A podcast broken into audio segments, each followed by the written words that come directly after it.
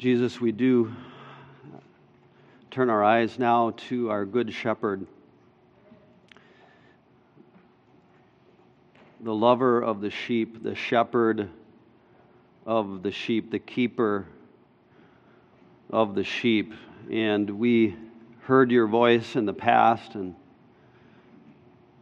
we came to you to find life, but we hear your voice every day. We need to hear your voice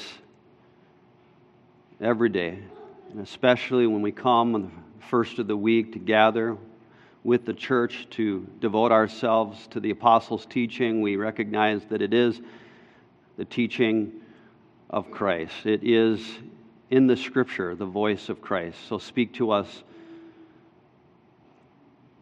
Jesus, through your Spirit to the glory of the Father today. May we hear your voice. In Jesus' name I pray. Amen. You may be seated.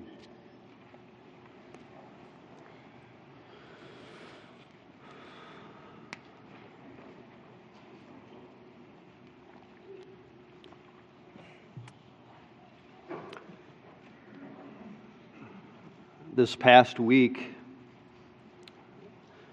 my sister's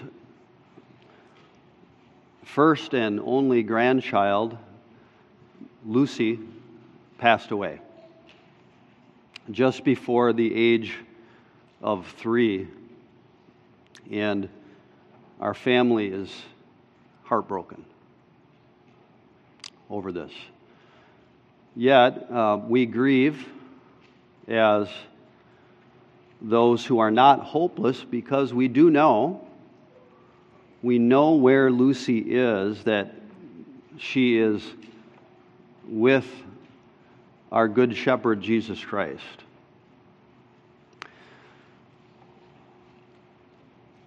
And my brother in law, John, reminded me that as believers in Christ, we are actually positionally and really seated right now already seated in the heavenly places, already seated where Lucy is getting mature, firsthand experience in the heavenly places in Christ Jesus. Brothers and sisters, it is reality that we, through faith in Jesus, right now are experiencing eternal life. Eternal life has begun even now. What John calls in John chapter 10 the abundant life, life abundantly found in the Good Shepherd, yes, will it be experienced to its fullness then when we see him, but eternal life begins. The abundant life in Christ begins the moment we believe. It's found only in the Good Shepherd. And I'll tell you, we're not continuing on in Luke this week because my family needed the Good Shepherd this week. And I have a sneaking suspicion, as my dad would say, that you need the Good Shepherd today as well. So take your Bibles and turn to John chapter 10. Thank you, Brian, for reading an extended section. To set the context as we jump in to John chapter 10, find verse 1 of John chapter 10 as Jesus is going to speak kind of an extended uh, metaphor of, of salvation of his people called the sheep. He's the good shepherd, we're the sheep in this picture, which would be common in that culture, but it's not so common for us today, so we'll take some explanation as we go. And really, I think in John chapter 10, there is a, a, day in the life of a shepherd. It really starts in the morning when the doorkeeper, who is supposed to make sure the right shepherd, uh, speaks and calls by name the shepherd, to, uh, the sheep to come out and to gather, and those sheep would then go out into the green pastures for the day, and they would set up a temporary sheepfold uh, for some of those hours during the day. And then towards the end, when the wolves would come, we're getting towards nightfall. And Jesus is speaking of a whole day in the life of a shepherd. I preached 10 sermons on this in the past, so I can't unpack everything here, but there's so much here for us. We pick it up with the morning scene in verse 1 of John chapter 10. Truly, truly, I say to you, he who does not enter by the door into the fold of the sheep, but climbs up some other way, he is a thief and a robber. But he who enters by the door is a shepherd of the sheep. Okay, so the, the, good, the good shepherd, the real shepherd, is going to go right to the doorkeeper and not sneak in and try to take the sheep. He's going to go through the right uh, channels, namely the doorkeeper. He's the legitimate shepherd. To him, the doorkeeper opens, verse 3, and the sheep hear his voice. And he calls his own sheep by name Fluffy, come here. Spot, let's go. And he leads them out. When he puts forth all his own, he goes ahead of them, and the sheep follow him because they know his voice, and so they're heading out, right? early morning into the shepherd or into the pasture land. A stranger, verse 5, they simply will not follow, but will flee from him because they do not know the voice of strangers. This figure of speech Jesus spoke to them, but they did not understand what, what those things were which he had been saying to them. So in verses 1 through 6, you've got the Good Shepherd, you've got Jesus the Messiah. He is, he is gathering his sheep.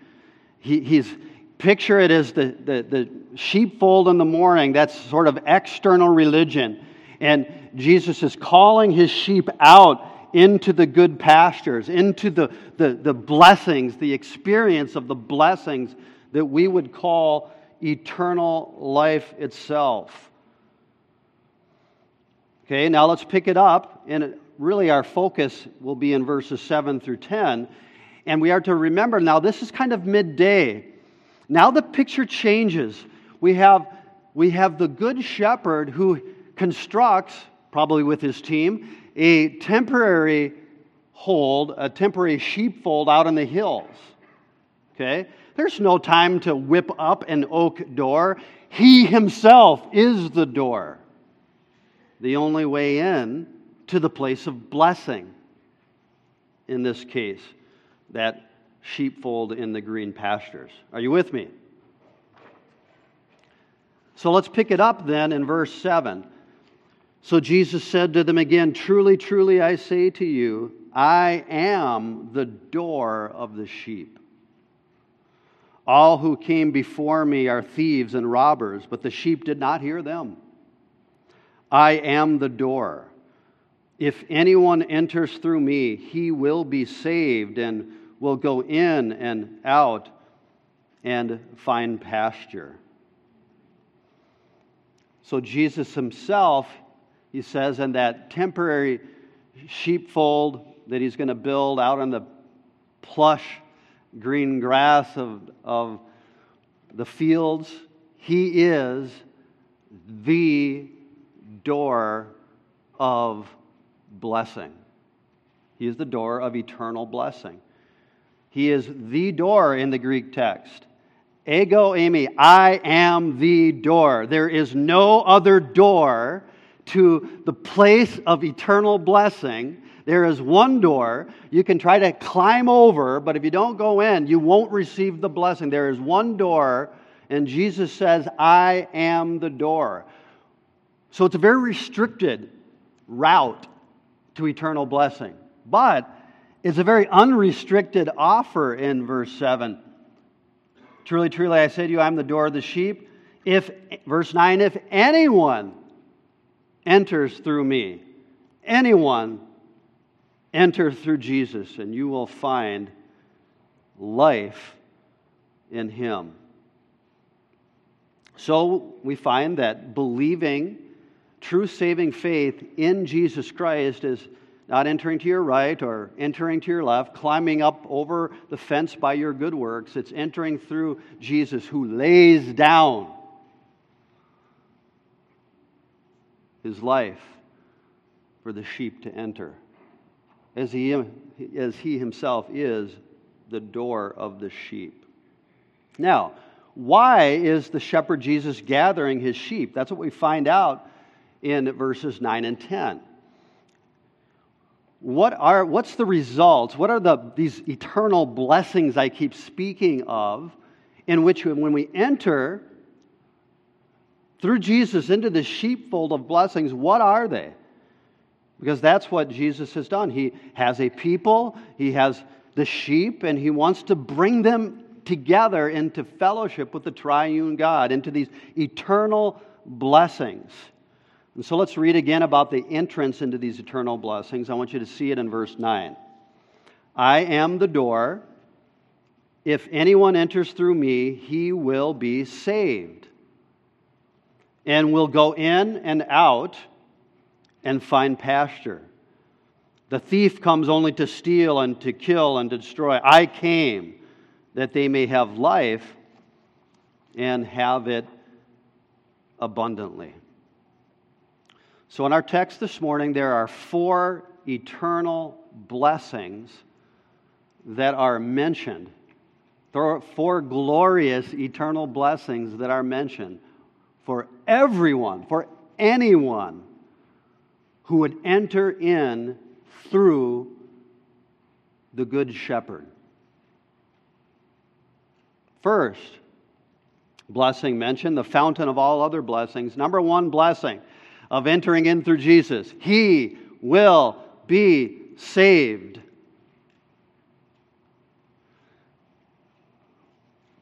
If I was in Africa, I would have got an amen on the salvation one. He will be saved.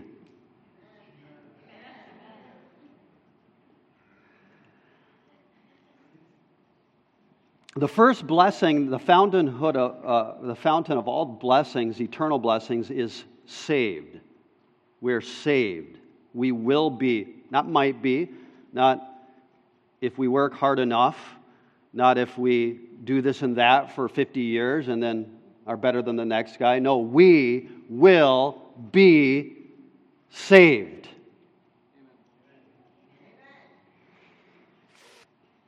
From what? Well, this is again a picture of spiritual realities. Look at the, la- the second to last word, or maybe the third to last word in the Greek text, in verse 41 in the context in John chapter 9. What is the context? Look at it, verse 41. Sin. Do you see that? Sin is the context.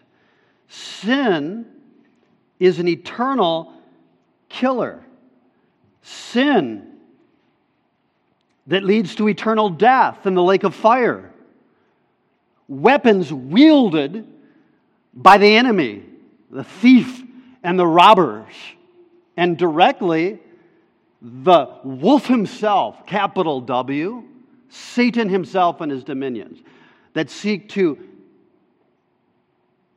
rob you, to kill you, and to destroy you. And since we're talking spiritual, we're talking about forever death, forever killing, robbing you of all joy forever. Those are some significant enemies in the context. We shall be saved, then is kind of important and so full. And in the context of the book of John, John chapter 3, verse 36, he who believes in the Son has eternal life. Not, not will have, has it right now, has eternal life. But he who does not obey the Son will not see life, but the wrath of God for his sin, right? The wrath of God abides on him. Or John chapter 5 verse 24, Jesus says, "Truly, truly I say to you, he who hears my word, that's the hearing the voice of the shepherd. He who hears my word and believes him who sent me has eternal life and does not come into judgment, but is passed out of death and into life." So what salvation is, is you enter that threshold outside of the safety of Christ, through Christ who lays at the door, through him laying his life down for you, you enter into the place of blessings. As if you step out of death and into eternal life. It's as if your sin, which was on you like a big burden, as in Pilgrim's Progress, eh, you leave it at the door. You can't bring your works in. You come naked and helpless, and your sin tumbles out the outside of the door, and you enter in through Jesus, free from your sin and forgiven clothed in the righteousness of Jesus Christ. You've passed out of death and into life. So it's not just Christianese. He'll be saved. Let's read on. No, it is finished, and it begins the moment you believe your sin is gone.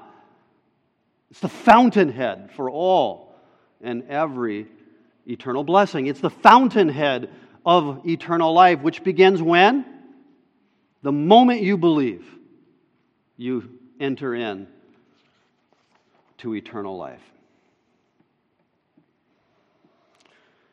So, this is the heart of our shepherd.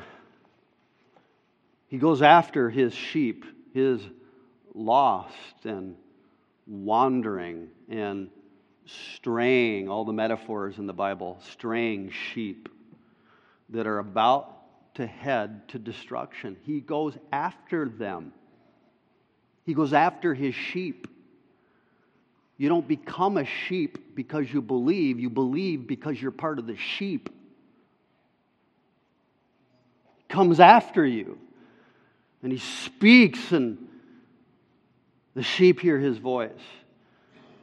Ears are unplugged to hear, and they enter in to eternal blessings. The first and fountainhead of all the blessings is salvation.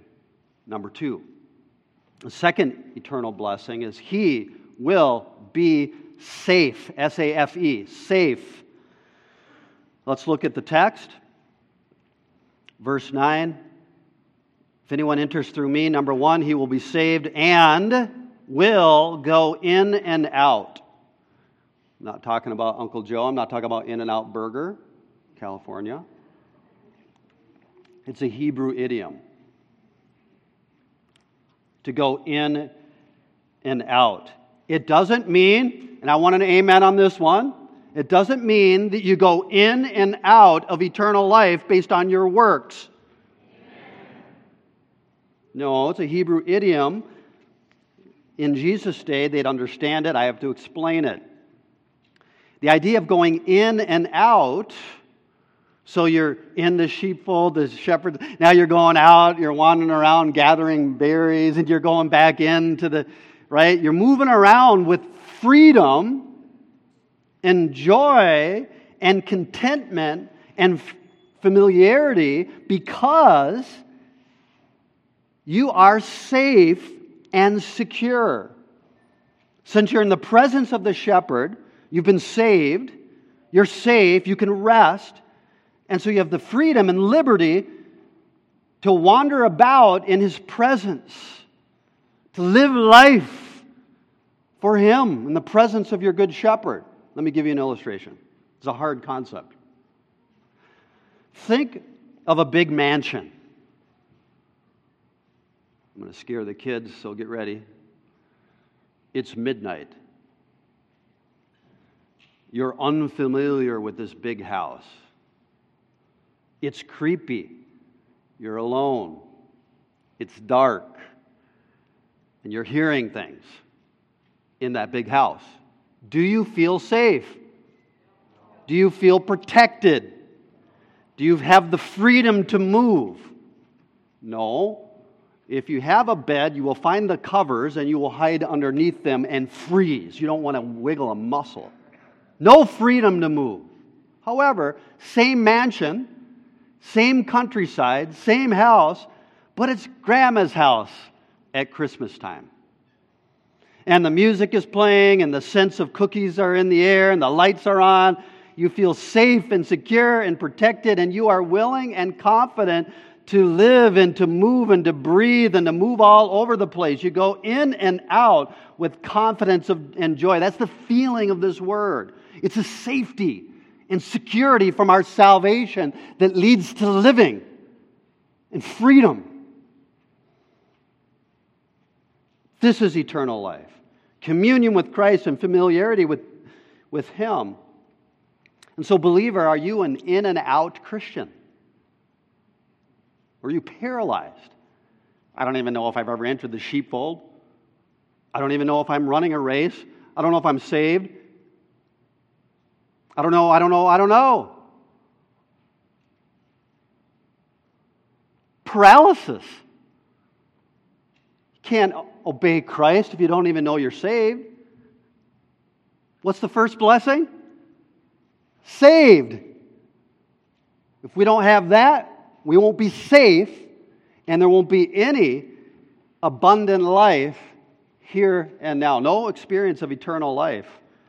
So many Christians, and there's good reasons to be paralyzed, I suppose, by fear, but the devil's got us doing circles on the issue of assurance, as if you could assure yourself by your works.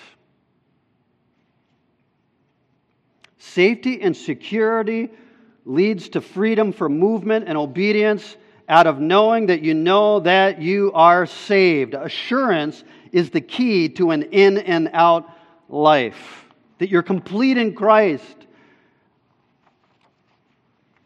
so that you can free to live and to move and to serve others and constantly thinking about yourself. Am I saved? Am I not saved? I, I, I, I. Can't serve that way serve and to fight sin and to love others and to stretch out yourself for others at great cost to yourself comes when you are saved. And then you can change that diaper for the hundredth time with a measure of joy. Do that tenth load of laundry and make that meal and clean the garage and earn that paycheck at that dead end job in and out back and forth, safe in the arms of Christ, serving Christ. So that we'd be able to say, like Paul could in 2 Timothy 1:12, I am not ashamed, for I know whom I have believed. I am convinced that he is able to guard until that day that which has been entrusted to me. Number one, he will be saved. Number two, he will be safe. And third, and related, he will be sustained. He will find pasture. He will be sustained. Now, Palestine was extremely dry in most areas for most of the time, a very arid land, and so good pasture wasn't easy to find. And so, finding pasture is quite a picture of of, of water and good food, water that's not polluted because it's stagnant, and uh, plants that are really full of nutrition, not weedy, and plants that would kill you. And our shepherd delights in um, having us go in and out in verse 9 and find pasture. Now, spiritually, that means our shepherd um, in an experience of eternal life, even now, wants to do two things. One, he gives us pasture, which implies two things. One, he wants to feed us. He wants to feed us good food and water, the living water and good food. That is the Word of God. This is true sustenance through the Spirit the living water of the Spirit, the Word of God. This is true life as we feed upon the Word of God. We grow and are strengthened, and we will be sustained a part of the beginnings of eternal life, even now. As Ezekiel 34, speaking of God our shepherd says in Ezekiel 34, verse 14. This is where this metaphor comes from in John 10, by the way, if you want to read about it in Ezekiel 34. But verse 14 says, God is speaking, which says something about the good shepherd, doesn't it? When God is our good shepherd, Psalm 23. I feed them in a good pasture. So it's about feeding. And their grazing ground will be on the mountain heights of Israel. There they will lie down on good grazing ground and feed in rich pasture on the mountains of Israel. I will feed my flock and I will lead them to rest, declares the Lord God. And so, part of the sustenance that he gives us is his voice in the Word of God. And the sheep are hungry for this. It's not like they go, ah, you know, that grass, not eating it. You know, that water that looks so good, that's fresh and cool, not drinking it. No, no, they're sheep. That's what you do. That's what you hunger for. The heart you've been given. That's the thirst that you have.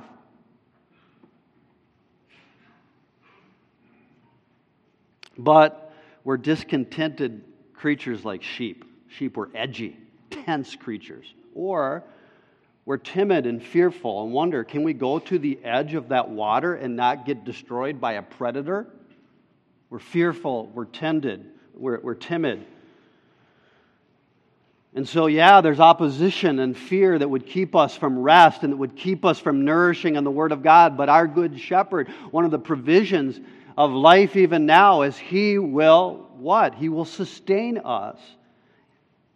He will sustain us in the Word of God.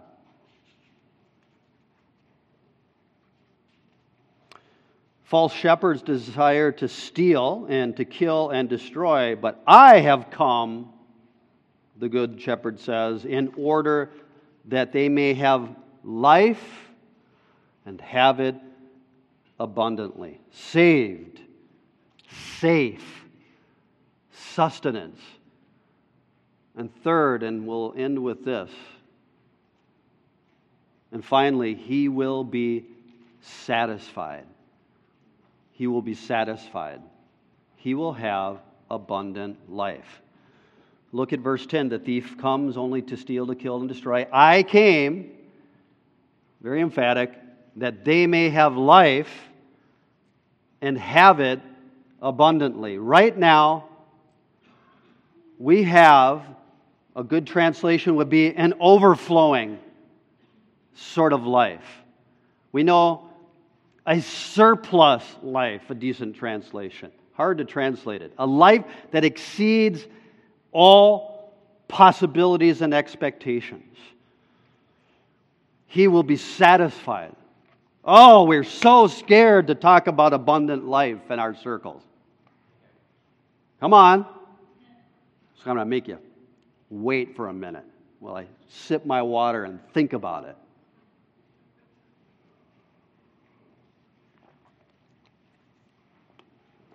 Now, did the cursed blind man from John chapter 9, who had nothing, who was thought by the whole culture, including the religious leaders, of being cursed by God, to be so cursed as to be born blind.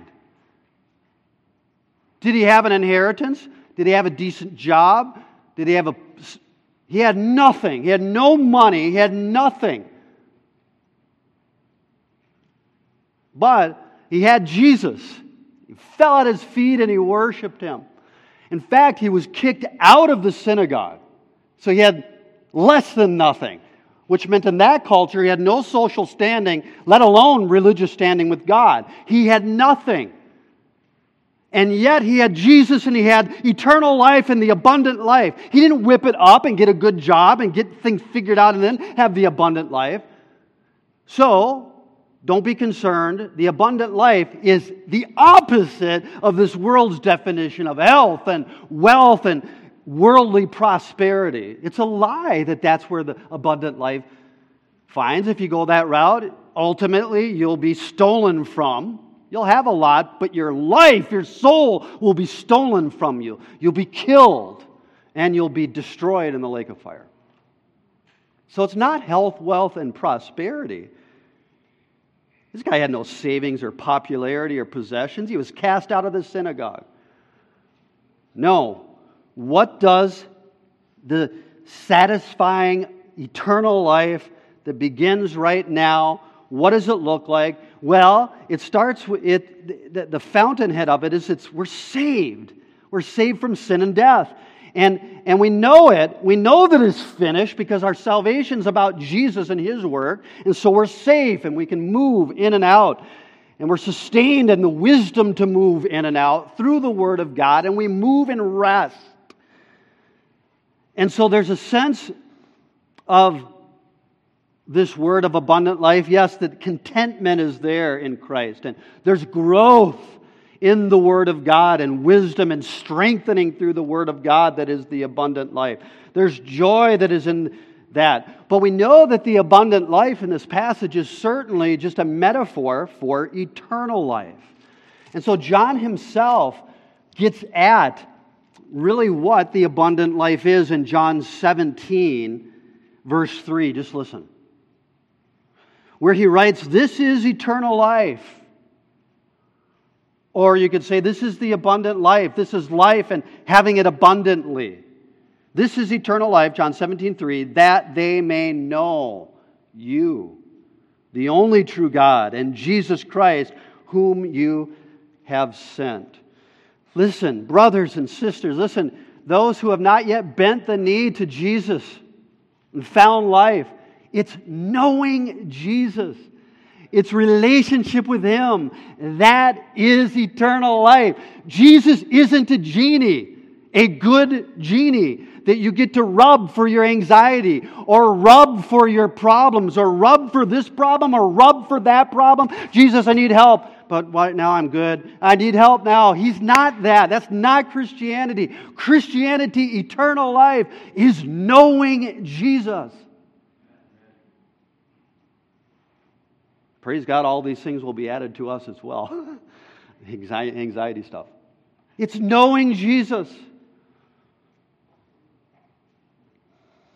And he's wonderful. It's the good shepherd. He goes on to talk about himself, which, unless you're the God man, would be sort of presumptuous. I am, ego eimi, the great I am. I am the good shepherd, he says. What does that mean? The good shepherd. That word good means beautiful or lovely or noble. Knowing me, the good shepherd, that relationship is eternal life. So there's this relationship with Christ that is the abundant life. There's the presence of Christ, it's relationship with the shepherd. But I know, I think it's fair because the text goes there. What is that relationship like? Which then gives us a feel for what it is, what this knowing of Jesus looks like, and why it's so wonderful. So, look at it in verse 12. Number one, we are, as sheep, we are the personal possession of the shepherd. Look at verse 11. I am the good shepherd. The good shepherd lays down his life for the sheep. He who is a hired hand and not a shepherd, who is not the owner of the sheep, sees the wolf coming and leaves the sheep and flees. And the wolf snatches them and scatters them. Now, so you are the personal possession of the God man. You are the sheep of his pasture. He owns you. In those days, the shepherd would say, Hey, Frank, I don't know that Frank's probably not a good biblical Palestinian name, but Frank, how many, you know, how much, how are you doing financially? Well, I got about 150 sheep. A shepherd and their financial status would be measured by the ownership of sheep. but not a hireling. Some false shepherd, he's just hired on, doesn't really care, doesn't really own the sheep. Take them or leave them, doesn't love them. Not our good shepherd. He owns us. How does the God man do losing his stuff?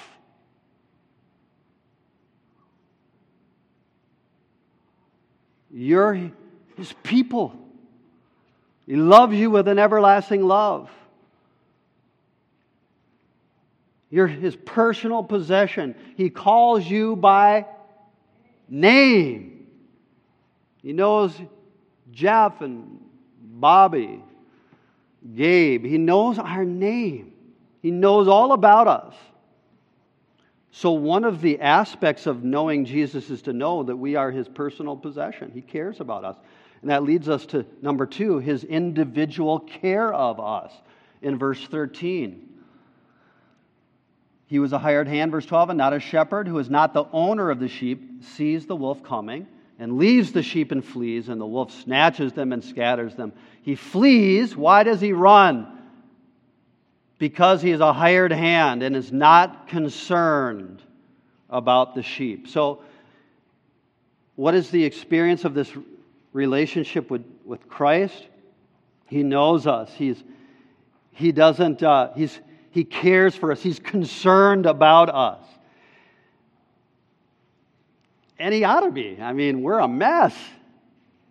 Concerned is a good word. Needing care is fair. I mean, sheep are help. Okay, we're sheep, so let's. We don't know what sheep are like, so let's talk about sheep are helpless by themselves. Sheep are not bright. not looking at anybody. That's just unfortunate when I look up at certain points in the sermon. It's the worst. Sheep wander aimlessly sometimes and get themselves in a world of hurt in different crevasses and under you know, thorn bushes and so on. Um, sheep don't have particularly good you know, hands to get rid of parasites and flies. They, sheep will actually walk straight into open fire. They're easily frightened, and there's a horrible propensity, if you get a little chubby as a sheep, to actually be cast, which means if you trip you, in a hole, you can fall onto your back, your feet are up, and you'll go into cardiac arrest. If not for the shepherd being near you and turning you back over and saving your life.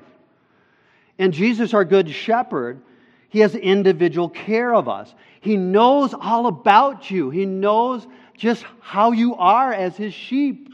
And he tends you and he loves you and he's concerned about and he, he cares for you. And you know what else? When it gets hard and the going gets rough, is he going to run? Is he a hired hand? He will not flee which is the most beautiful aspect of eternal life now. We're not going to Him, He's coming to us in the presence of the Spirit. He is with us. He won't flee, which means He's here. He'll never leave us or personal possession, individual care, which leads to verses 14 and 15 intimate knowledge, too. Look at this. Verse 14 I am the good shepherd and I know my own. Put your seatbelt on. Put your theological seatbelt on. Everyone do it. Click. Here we go. I know my own, and my own knows me, even as, or just as, the Father knows me, and I know the Father. And I laid my life down for the sheep. I'm not going to explain that. I'm just going to let it sit. Imagine the intertrinitarian knowledge and love. And somehow, as sheep being in Christ, in union with Christ, we're swept up into this relationship, that the love that the Father has for the Son, we're swept up into that love relationship.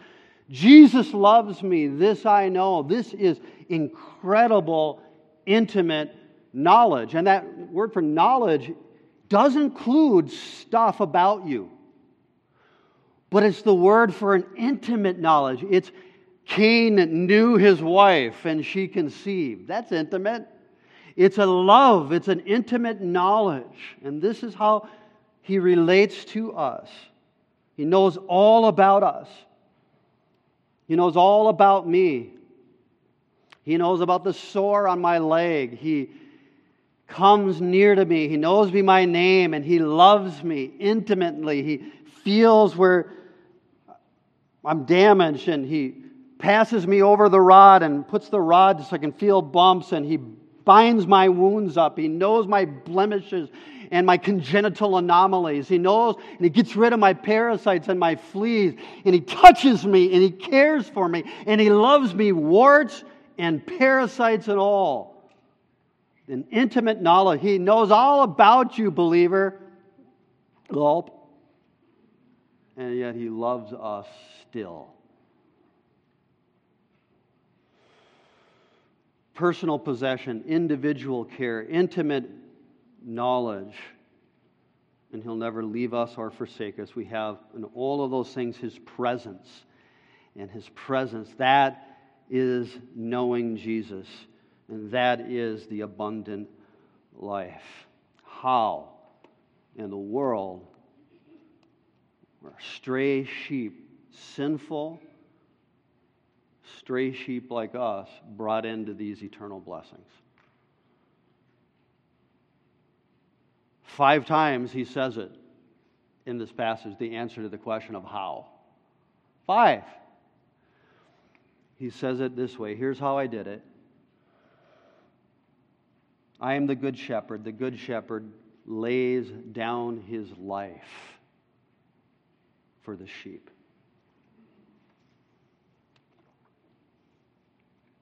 How much does he love us? He died for us. He took on that sin at the end of chapter 9, that condemnation he took upon himself all of it, to rescue us forever. He laid down his life, huper on behalf of us. Substitutionary atonement. Now, typically, the sheep kind of like the shepherd to stay alive when the wolves are coming. But these wolves are so dangerous the wolves of sin and death, demonically empowered by the devil himself. And the wages of sin is death. Someone must die. To rescue his sheep, to bring his people into the place of eternal blessings, the shepherd himself is run through. Strike the shepherd, Zechariah says. He's stricken for his sheep. You see, the Father, from before times eternal, gave a people to the Son. He gave a people out of a mass of fallen, dead, sinful, damned humanity. The Father gave a people, and He gave them to the Son. Will you go for them? And He said, I will go. And He went, and He took upon flesh. He came down to this earth as our shepherd. And He lived that perfect life. He never went astray, not once. And went up to the cross of Calvary and died the death that we deserved. He laid his life down for the sheep. He has taken on our destruction. He was robbed blind, naked upon the tree. He was killed in our place, was given over to the thieves and the wolves for six hours that we might.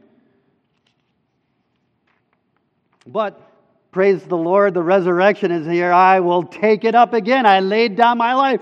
I did it voluntarily, but I'll take it up again. I will be alive so I can give them what? My own life. I can give them eternal life, the abundant life.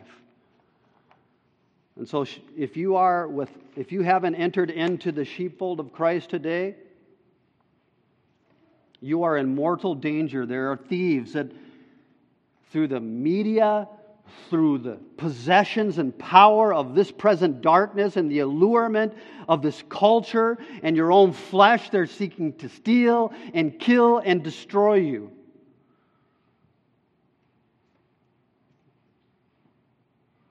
The voice of the shepherd calls out here today through the Spirit, through this word, and he says, Come to me, all who are weary and heavy laden. Come, I'll give you rest.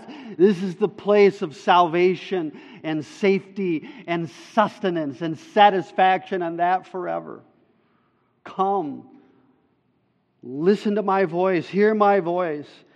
And then he called us. You remember that day when he called you out of the sheepfold of this world? When, for whatever reason, not because of you, he unplugged your ears and you heard the voice of the shepherd. You saw your sin. You heard his voice.